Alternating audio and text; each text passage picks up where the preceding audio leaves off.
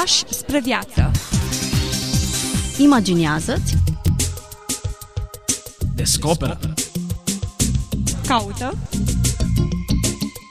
Trăiește. Trăiește. Trăiește. Fii liber. Pași spre viață Bine v-am regăsit, dragi ascultători, la o nouă întâlnire. Bun revenit, îi spunem pastorului Ghiță Mocan în studioul nostru. Bine v-am regăsit!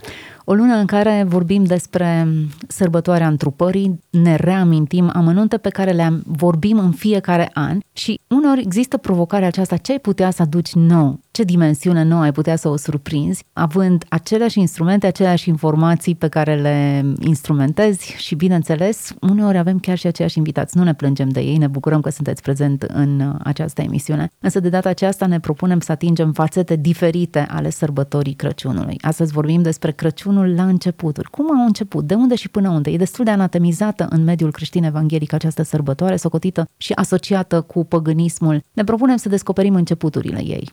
Această asociere pe care ați menționat-o cu păgânismul este pe jumătate adevărată, așa cum uh, se va observa în uh, comentariul meu. Însă, până ajungem acolo, haideți să ne aducem aminte cum a fost în primele viacuri creștine cu sărbătoarea întrupării, sărbătoarea Crăciunului. Ea a cunoscut diferite date, cum ar fi 6 ianuarie, 10 ianuarie, chiar 18 noiembrie și poate va fi surprinzător, chiar 28 martie. 28 martie. Da. Dintre aceste patru date pe care le-am menționat, data dominantă până la schimbarea în 25 decembrie a fost 6 ianuarie.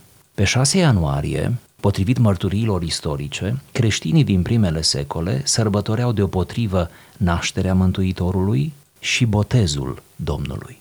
După cum știm, în calendarul răsăritean, 6 ianuarie și astăzi, în prezent, este sărbătoare cu dată fixă și este Boboteaza sau Botezul Domnului.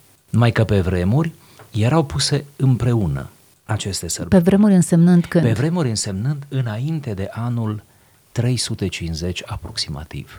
Primii creștini sărbătoreau Crăciunul pentru că acesta este marea dilemă și marea întrebare. Ei bine, stabilirea Crăciunului la 25 decembrie are loc la Roma în jurul anului 336. E bine să reținem acest an, chiar dacă este un an aproximativ. În jurul acestui an a început la Roma sărbătorirea Crăciunului. Prima mențiune a acestei date o găsim în cronograful roman din 354. Calendarul roman păgân celebra la 25 decembrie sărbătoarea renașterii lui Sol Invictus, adică soarele care renaște după solstițiu de iarnă, cu rădăcini în religia egipteană, care reînflorise în imperiu, anume acel zeu al soarelui, zeul soare sau zeul Ra. Deci era o sărbătoare păgână asociată Era o sărbătoare păgână, era o sărbătoare a soarelui, era o sărbătoare a luminii care învinge întunericul, nu întâmplător a menționat solstițiul de iarnă și nu întâmplător a fost pusă data de 25 decembrie, ziua în care începe uh, lumina să învingă, da?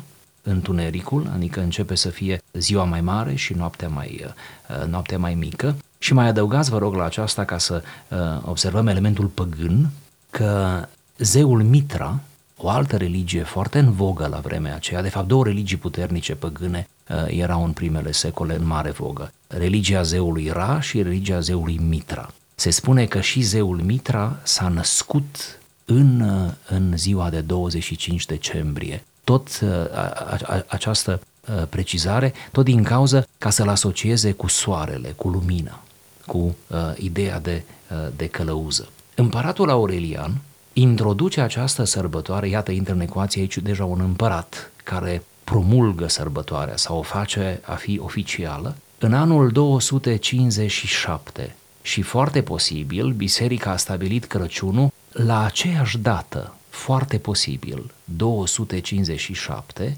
când împăratul păgân Aurelian a, a propus sărbătoarea de 25 decembrie în cinstea zeului Soare ca fiind sărbătoarea anului, cea mai importantă sărbătoare a anului. Imaginați-vă că pentru sărbătoarea aceasta se pregăteau luni de zile înainte. Erau procesiuni impresionante, erau investiții impresionante. De asemenea, apărea împăratul în această procesiune, care era văzut și el ca un fiu al luminii, ca purtător de lumină, ca cel care e mai luminat decât toți ceilalți și care conduce, iată, cu această lumină ca un far întregul imperiu. E foarte posibil, spun istoricii creștini, ca poate chiar începând de la anul 257, odată cu proclamarea sărbătorii păgâne, creștinii, tot la Roma, pentru că de acolo a început oarecum uh, sărbătorirea la această dată, creștinii deja să-și fi propus să-l așeze în 25 decembrie pe adevăratul soare, Hristos. Nu întâmplător, troparul nașterii Mântuitorului are în el această idee cu soarele, răsărit ai tu, soare al dreptății, soare al viacurilor. Nu întâmplător, sărbătoarea Crăciunului este o sărbătoare a luminii.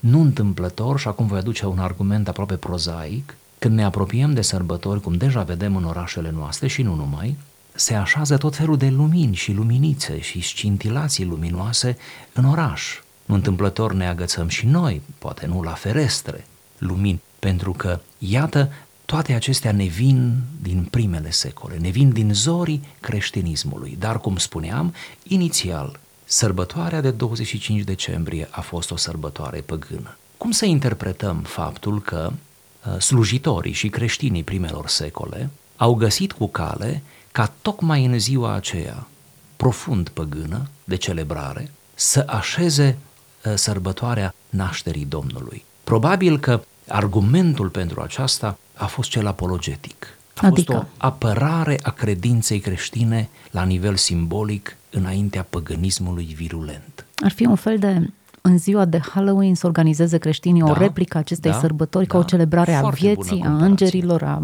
da. frumosului, da. a ceva de genul acesta. Ar fi interesantă o sărbătoare creștină în acea zi uh, să fie ziua îngerilor. Iată, să nu fie a demonilor, să fie a îngerilor care și-au păstrat vrednicia. Hm. Poate le dăm idei celorlalți. Da, Dar da. sunt biserici care s-au gândit în replică de Halloween să organizeze programe în care să celebreze viața, nu moartea și nu urâtul, hidosul, așa cum această sărbătoare aduce. Mă gândesc că în contextul acela, constrânși oarecum și de persecuția care era exercitată asupra creștinilor, au venit cu această replică a sărbătorii. Sigur, să mai menționăm, uh, iarăși, din punct de vedere creștin, din cauza că anul 257 însemna o perioadă de persecuție care s-a întețit și după anul 300 până la edictul lui Constantin cel Mare în 313, sărbătoarea Crăciunului, chiar dacă s-a ținut pe 25 decembrie, cum istoricii ne spun că așa ar fi fost, um, ea nu a fost răspândită și n-a avut un impact în mediul creștin la modul acesta, cum să numim, universal. Pentru că în perioada de persecuție nu prea avem timp de sărbători, nici să le ținem, nici să fim coerenți, nici să punem suficient material în sărbătorile noastre. Așa se face că, potrivit documentelor, abia în anul 380, sărbătoarea Crăciunului, la 25 decembrie, cum spuneam, e introdusă la Constantinopol. De asemenea, în anul 432, este introdusă la Alexandria, potrivit documentelor, un alt centru creștin, și abia în 442 în Ierusalim. Ulterior acestor date și începând de la aceste centre, se va răspândi obiceiul de a sărbători uh, nașterea Domnului pe 25 decembrie în întreg imperiul, adică la toate bisericile creștine și se vor organiza manifestații interesante în ziua aceea, ba chiar spun unii istorici că au fost procesiuni în care se proclama nașterea Domnului. Un fel de a umbla cu colinda, deși nu avem documente că ar fi existat cântece chiar de atunci, colinde. Dar oricum, chiar dacă se mărșăluia tăcut, era o mărșăluire cumva în contrapondere cu uh, toate acele procesiuni păgâne atât de evidente în, la acea dată în tot imperiul. Acum, uh, frisoanele pe care le resimt cei care contestă această sărbătoare sunt legate de tradițiile atașate și de amestecul păgânismului. Bineînțeles, Hristos s-a născut evreu, s-a născut într-o cultură cu obiceiuri evreiești, dar apoi creștinismul a ajuns transmis neamurilor, naționalităților, imperiilor, care au atașat propriile lor elemente culturale și pe care le-au integrat în creștinism. Așa este. Cred că de fapt noi avem o problemă nu cu geneza sărbătorii, care după cum am explicat-o e un fapt laudabil. Noi trebuie să-i felicităm pe înaintașii noștri că au avut curajul să lupte cu păgânismul în ziua lor de sărbătoare, ceea ce nu e puțin lucru. Și să mai ducem aminte, bucurându-ne, că sărbătorirea uh, la 25 decembrie a nașterii Domnului în decurs de câteva decade după libertatea creștină, în câteva decade, deja această sărbătoare a prevalat și a fost cea mai importantă în imperiu, iar celelalte uh, sărbători sau celelalte procesiuni păgâne au intrat cumva în, în umbră în raport cu această sărbătoare. Deci Crăciunul a învins, putem să zicem, în adevăratul sens al, uh, al cuvântului. Deci, cred că sensibilitățile noastre țin nu atât de geneza sărbătorii, care este justificată, ci de aceste acumulări, nu? Aceste depuneri care s-au făcut peste sărbătoare și care, uh, mi-aș permite să spun, au fost oarecum inerente. Pentru că, vedeți, creștinismul este o, re- o religie universală spre deosebire de iudaism. Și creștinismul, de la bun început, biserica s-a, s-a proclamat ca fiind catolică, adică universală și uh, o parte a misiunii bisericii este ca să ajungă în culturi noi, să atingă orice cultură. Ori atingerea și schimbarea unei culturi autohtone nu se poate face chiar fără niciun preț. Există un preț, există o anumită târguială, să spunem așa, o formă de aculturație a bisericii în interiorul acestor culturi uh, și uneori biserica, de-a lungul uh, secolilor, a preluat câte ceva din apanajul culturii autohtone ajutându-se cu acele accesorii tocmai ca să-și pro- proclame mesajul. Uneori a făcut-o poate prea, uh, nu știu, prea zelos, poate prea uh, abundent, uneori poate că s-a pierdut deja mesajul printre accesorii, așa este, poate e chemarea noastră a fiecarei generații ca să uh, reafirmăm esențialul, să ne re, nu știu, cizelăm, să ne scuturăm de toată această încărcătură și să nu uităm de fapt ce sărbătorim. Acum eu cred că există această bătălie, cultura versus elementul inițial. Mă uit la Evanghelia primită de africani. Da. Modul în care îi percepe Evanghelia, evident, este modelat de propria lor înțelegere și până la urmă urmei nu cred că ar trebui să ne socotim cu nimic mai buni sau mai educați decât africanii. Noi citim Biblia cu lentila omului din secolul 21. Și din partea aceasta a lumii. Exact, ceea ce nu înseamnă neapărat că e cu mai multă acuratețe. Uneori când ne întoarcem la textele inițiale ne dăm seama cât de mult am ratat din conținut și din înțelesul uh, autentic al evenimentelor, pentru că le-am citit ca niște oameni europeni din secolul 21, toate textele acestea. Ne întoarcem la acest moment al întrupării pe care încercăm să-l surprindem. Iată, sărbătoarea în sine, chiar dacă a fost ținută într-o zi a calendarului păgân, ea în sine nu este păgână. Cred că acesta este lucrul esențial pe care Sigur. trebuie să-l menționăm. Există încă o dezbatere a celor care sunt susceptibili și oarecum uh, socotesc că această sărbătoare nu ar trebui ținută. Faptul că toate sărbătorile evreiești erau poruncite, atât calendarul cât și modalitatea în care trebuia sărbătorită în legea lui Moise, dar ulterior nu a mai existat o lege care să instituie ziua de naștere a lui Hristos. Foarte interesant. Aș răspunde la această provocare menționându-l pe Grigorie de Nazians, care a trăit în secolul IV și a fost un scriitor și poet creștin extrem de profund. Ei bine, el, într-una din scrierile lui, asociază, și nu e singurul, sărbătoarea nașterii Mântuitorului cu sărbătoarea corturilor. O asociere care, da, într-o analiză riguroasă, este un pic artificială, pentru că ce să caute creștinismul în iudaism până la urmă, dar o asociere care s-ar putea să, să pară interesantă și acceptabilă și să ne liniștească un pic inimile în raport cu faptul că, da, sărbătorile acestea nu sunt poruncite descriptiv, precum celelalte uh, vechi testamentale. Bună oară! El zice așa, subiectul sărbătoririi de azi era o predică, de fapt, din 25 decembrie, într-un anumit an din secolul IV. Subiectul sărbătoririi de azi este adevărata sărbătoare a corturilor. Într-adevăr, în această sărbătoare, cortul uman a fost zidit de cel care a îmbrăcat natura umană pentru noi. Deci cortul uman a fost zidit. Ne aminte că metafora aceasta a cortului, trup, apare și la Apostolul Pavel. Corturile noastre, care au fost doborâte de moarte, sunt ridicate iarăși de cel ce a zidit cortul nostru de la început. De aceea să fim împreună glăsuitori cu David care cântă binecuvântat este cel ce vine în numele Domnului. De asemenea, un uh, alt autor modern comentează acest text în felul următor. Venirea lui Hristos, nașterea lui, este văzută ca fiind inaugurarea adevăratei sărbători a corturilor. Aici apare o nouă armonie, spune autorul modern. Cortul, sălășluirea umană de la început a fost doborâtă de păcat. Hristos vine să o ridice din nou, să restaureze natura umană, să inaugureze adevărata sărbătoare a corturilor prefigurată de cultul iudaic. Și începutul acestei locuiri este întruparea însăși, pentru că potrivit apostolului Ioan, Hristos a zidit cortul propriului său trup printre noi. Știți? Ioan 1 cu 14 și el a locuit printre noi.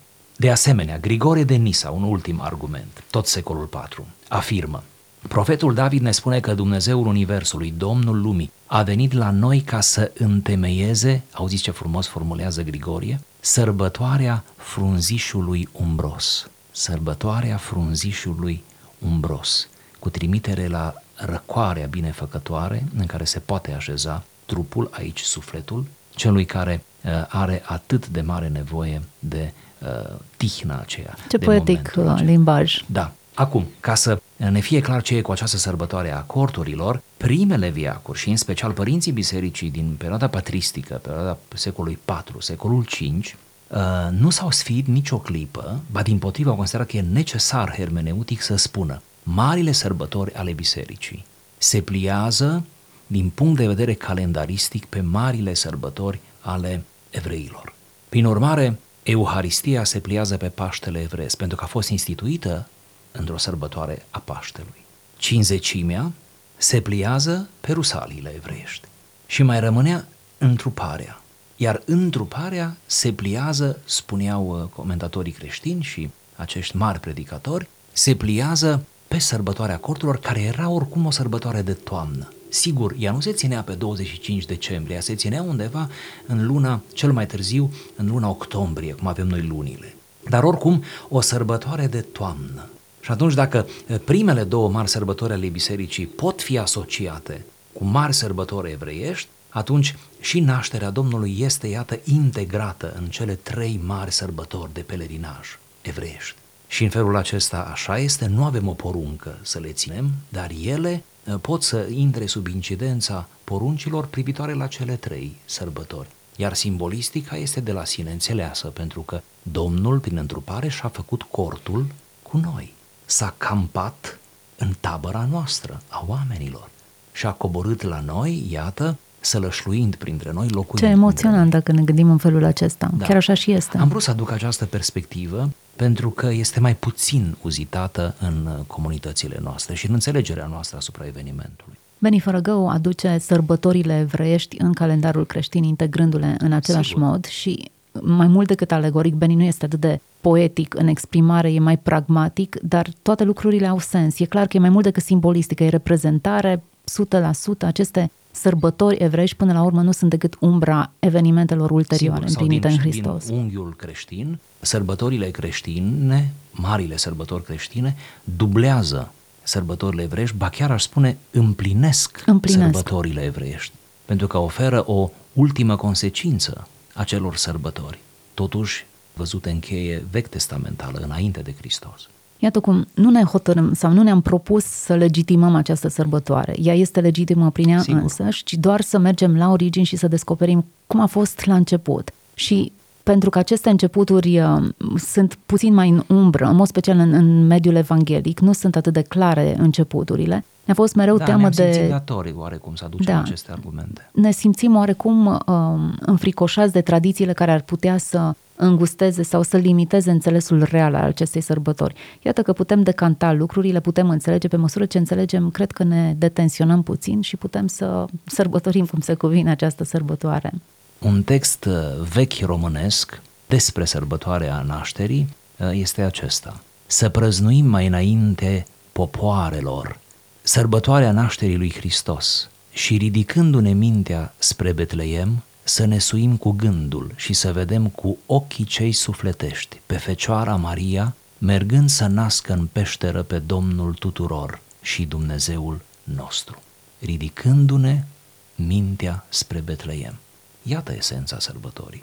Dintre toate obiceiurile locale, sau mai puțin locale, noi să ne ridicăm mintea spre Betleem, spre locul unde s-a întâmplat minunea. Există controversa aceasta a anului nașterii Mântuitorului uh, și a calendarului care nu e cu precizie fixat exact de anul nașterii Mântuitorului. Așa este. Deja cred că e foarte cunoscut faptul că s-a produs o greșeală de calcul și un uh, călugăr dobrogean foarte interesant este responsabil de această greșeală cu totul involuntară. Români celebri. Da, iată, cum intrăm în istorie. Um, și acest, acest călugăr a, a greșit cu vreo câțiva ani, adică ca să nu spunem toată povestea, vom zice că Domnul Isus, că Hristos a născut înainte de Hristos, undeva, cu patru ani. Da, undeva între anul 6 și anul 4.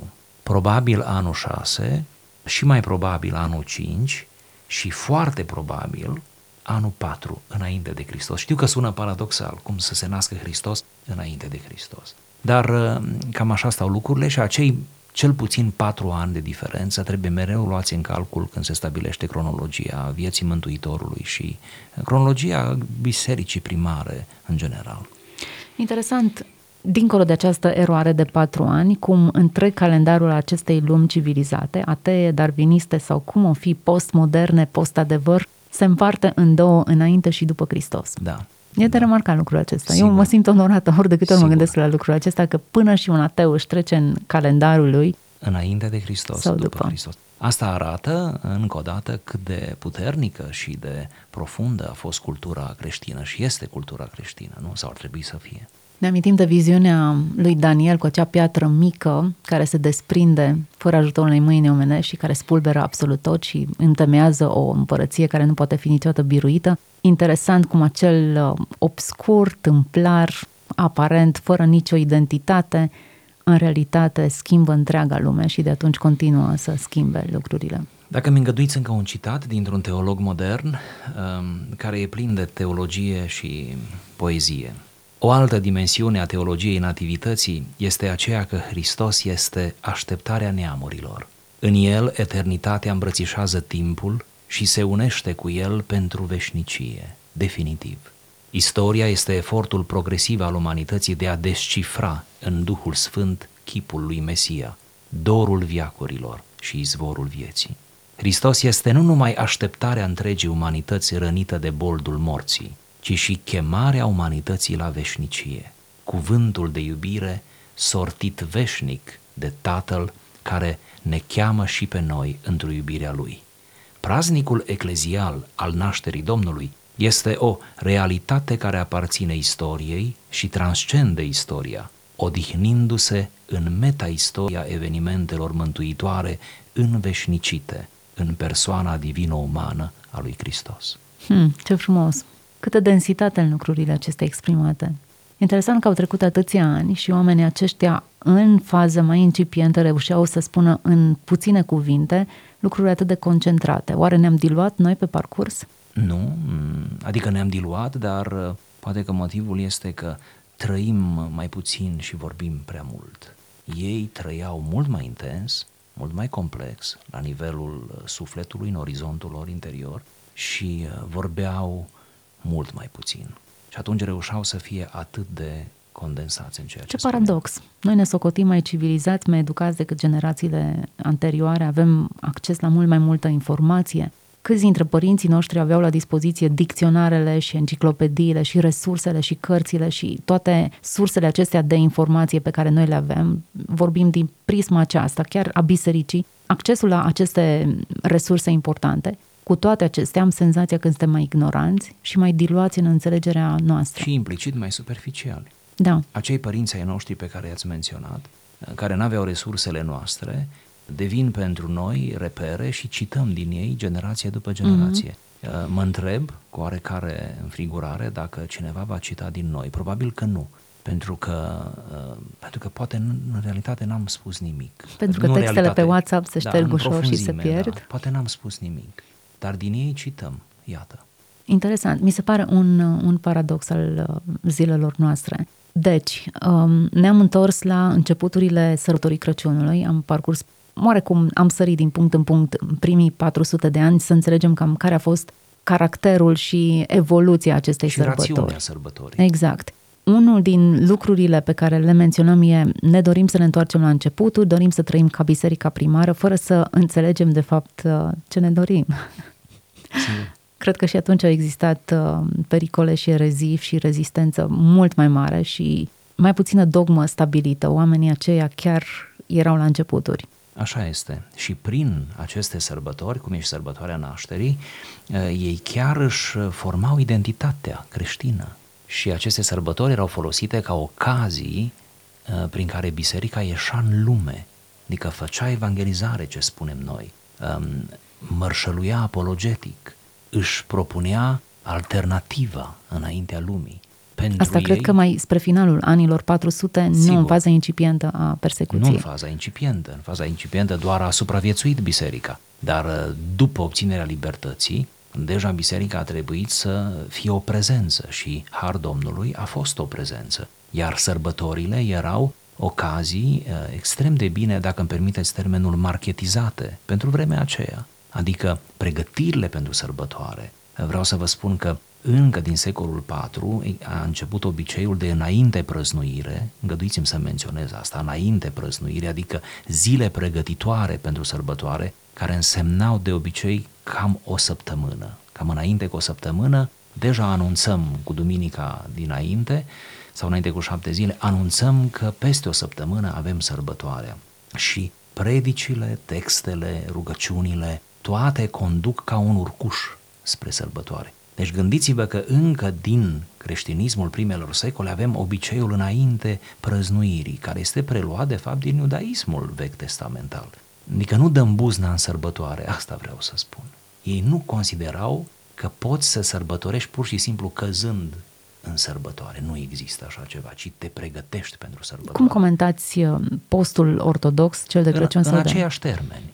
În aceiași termeni. Ca o perioadă pregătitoare da, s-a scris multă literatură pe, despre post, postul Paștelui, postul Crăciunului. Acum, în mediul nostru evanghelic nu este uzual să-l ținem, dar uh, ca fenomen și ca uh, implicații uh, să-l vedem cu ochi buni. Nu avem ce să vedem rău în, în orice perioadă pregătitoare. Totul este să înțelegem că nu e doar o pregătire a trupului, nu este vorba despre trup, ci doar ne înfrânăm trupul ca să accelerăm dimensiunea cealaltă. Care era rațiunea inițială acestei perioade de înfrânări? Ca să pot celebra mai bine ulterior? Sau da. care... Rațiunea era un fel de dezlegare de cele pământești, o slăbire a puterii trupului, controlată, sigur, nu habotnică, dar o slăbire a puterii trupului prin, iată, felul de mâncare pe care îl consumi, anumite forme de abstinență, se recomanda chiar abstinența sexuală.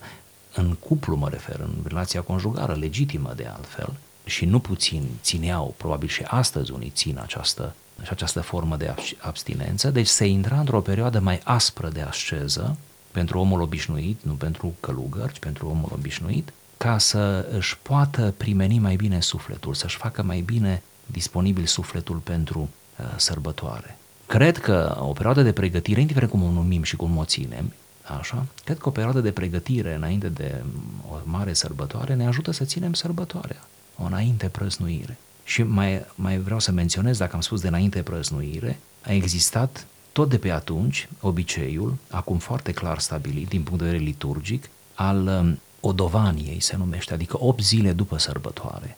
Deci, o săptămână înainte, aproximativ, facem înainte prăznuirea și o săptămână după, tot aproximativ, facem odovanie, adică ne despărțim de sărbătoare. Astfel hmm, încât, asta n-am auzit, da, interesant. Astfel încât orice sărbătoare mare creștină, așa numitele sărbători împărătești, de ce se numesc sărbători împărătești? Iată câte noțiuni interesante. Din cauza că um, la aceste sărbători, cum și în nașterea Domnului sărbătoare împărătească, participa împăratul cu împărăteasa, adică participa în persona. Împăratul creștin în mediul bizantin nu venea în fiecare zi, scuzați-mă, în fiecare duminică la catedrală pentru că ar fi devenit prea prozaică, prea obișnuită prezența lui. Ori un împărat nu trebuie să apară atât de des și atât de regulat între oameni, ca să-și mențină, într-un fel, acea poziție. Uh, ci el mergea în fiecare duminică la uh, biserica clădită în interiorul palatului.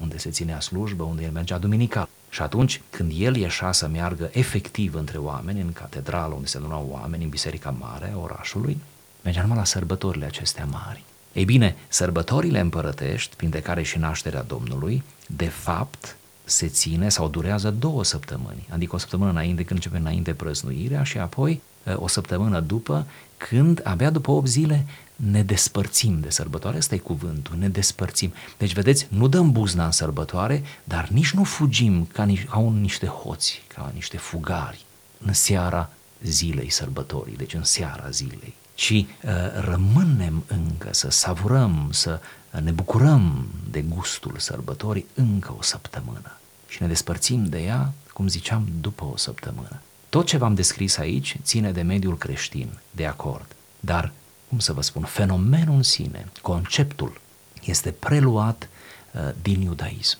Este preluat din uh, atenția pe care evreii o aveau uh, în apropierea sărbătorii și apoi desprinderea de sărbătoare.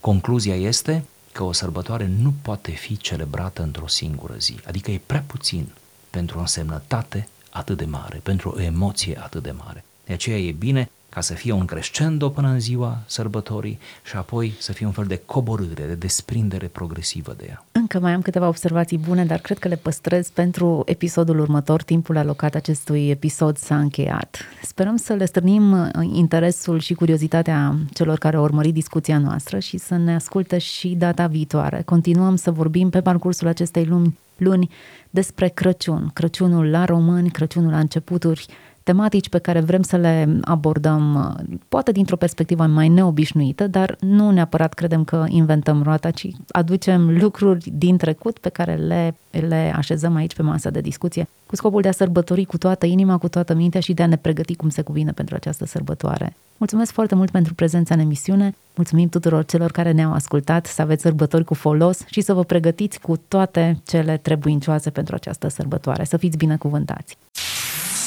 Pași spre viață. Imaginează-ți, Descoperă. Caută. Trăiește. trăiește. Trăiește. Fii liber. Pași spre viață.